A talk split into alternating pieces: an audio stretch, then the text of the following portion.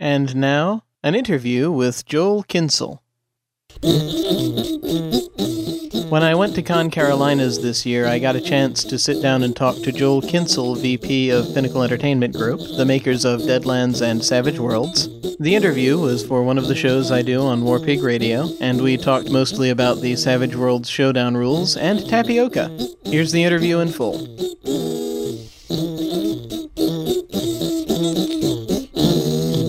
Here at Con Carolinas, and I am talking to Joel Kensel, who is Vice President of Pinnacle Entertainment Group. Well, hello, folks. Greetings, sir! And the specific thing that I wanted to talk about today is the showdown rules, skirmish rules for Savage Worlds, because I don't think that gets very much attention. Well, that's kind of sad. They're actually very nice rules, and special bonus, they're free. Yeah, that's always the, the really awesome thing is you guys are giving things away left and right. It's like every time I go to the website, they're giving away more stuff, and I'm like, I, I hope they can stay in business.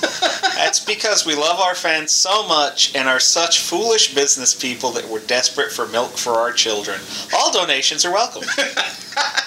awesome. Just for those who may not be familiar, how do the skirmish rules differ from the regular RPG rules in general? The skirmish rules differ from the regular RPG rules in general in that they focus pretty much on the mechanical aspects and tabletop use. All the hindrances and most of the social edges that you might run across tend to be washed out or transmuted into something that would apply on the tabletop. Some of the edges that tend toward being social or like quirk that may be in how you play a character get defined mechanically in a way that you can repeat on a tabletop setting that doesn't really make for a good role playing experience, but the role playing experience does not translate at all directly to uh, pure minis game. How many different showdown settings do you have out right now? The showdown rules themselves, the 2.0 version, are somewhat recent. Probably out for about five months or so. Okay. But my brain's something like tapioca, so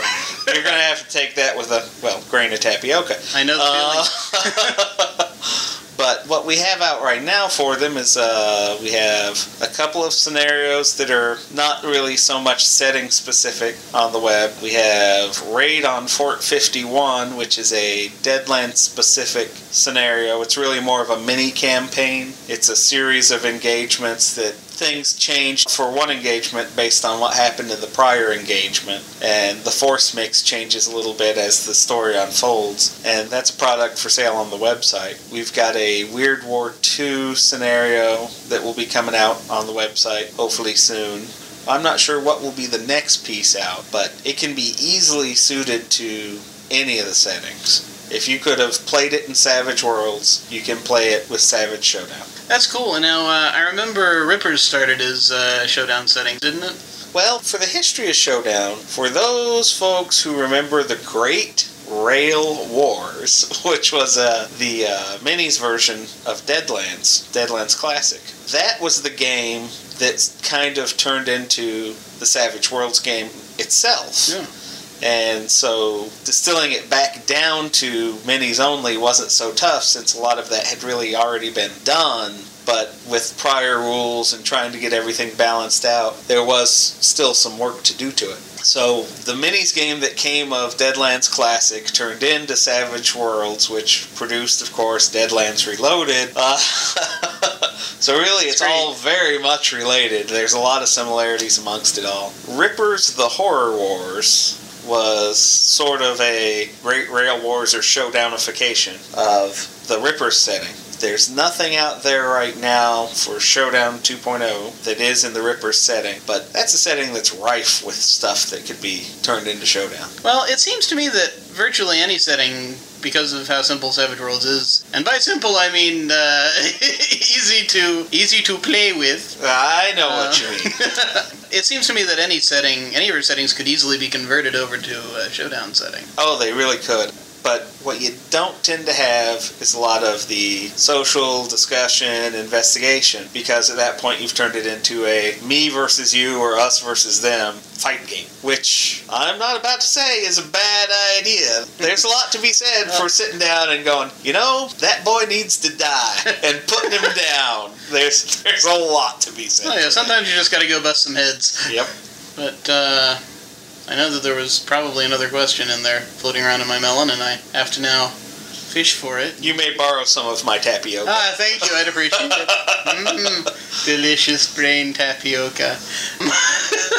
For the younger folks out there, tapioca used to be a form of pudding that only old people like me and my father ate. I remember tapioca. We used to have that uh, served to us in the in my, my grade school cafeteria, and uh, that that's probably. I, I'm, go- I'm, try- I'm going to try to blame the fact that I can't uh, uh, remember my next question on the fact that I was served tapioca as a child somehow. But I will admit that I am it. wandering very far afield here, but when I was in elementary school, our lunch ladies tended to like to make homemade chocolate pudding, which was great. The pudding was excellent. But they really did make homemade cooked pudding, so they would always end up with this not quite inch thick layer of skin on the top that they would pull off, cut into squares, and give to children who wanted it. Oh, And there were fights for that stuff, man. wow. There is no accounting for the taste of children. But since I never had it, in full fairness, I can't claim it was horrible. Oh, I, I, I can't imagine. Just the, the they, they get into fights over pudding skin in a school cafeteria. I I think. grew up in a rural area. well, you know that actually. wait, we were talking about uh, you know kids getting into fights in uh, in a school cafeteria over pudding skins. That that that uh, you may be coming up right now with a possible new showdown. That could easily be a showdown scenario. Special bonus points if you dunk the nerdy kid or straight headfirst into the pot. That would be great. well, let's see.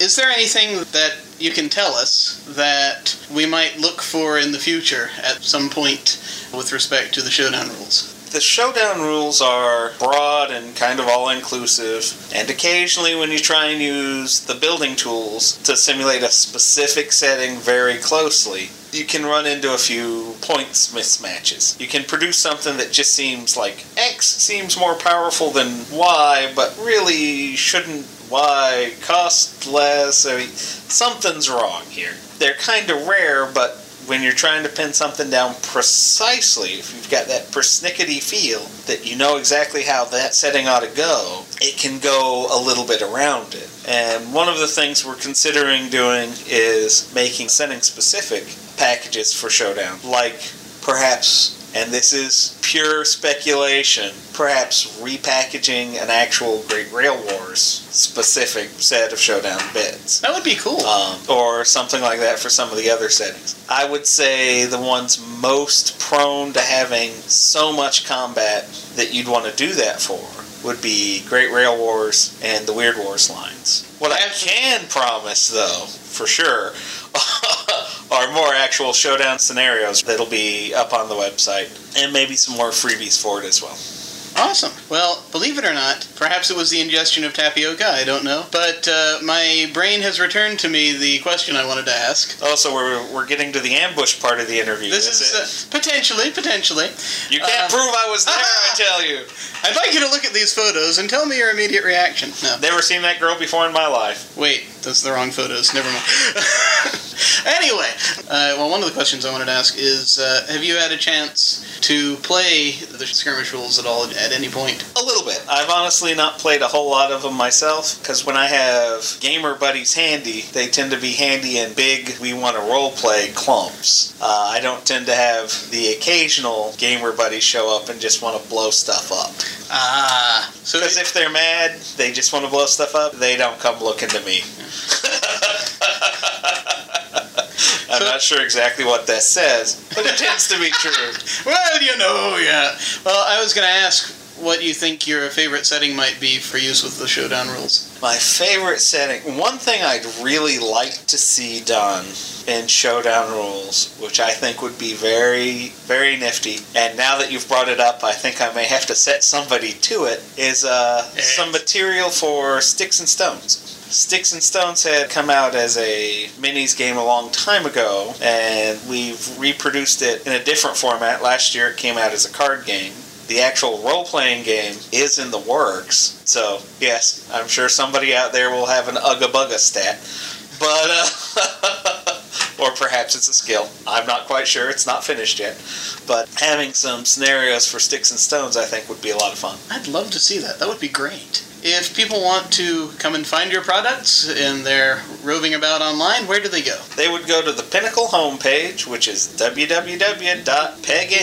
P-E-G-I-N-C dot com. Thanks very much. Anytime, happy to help.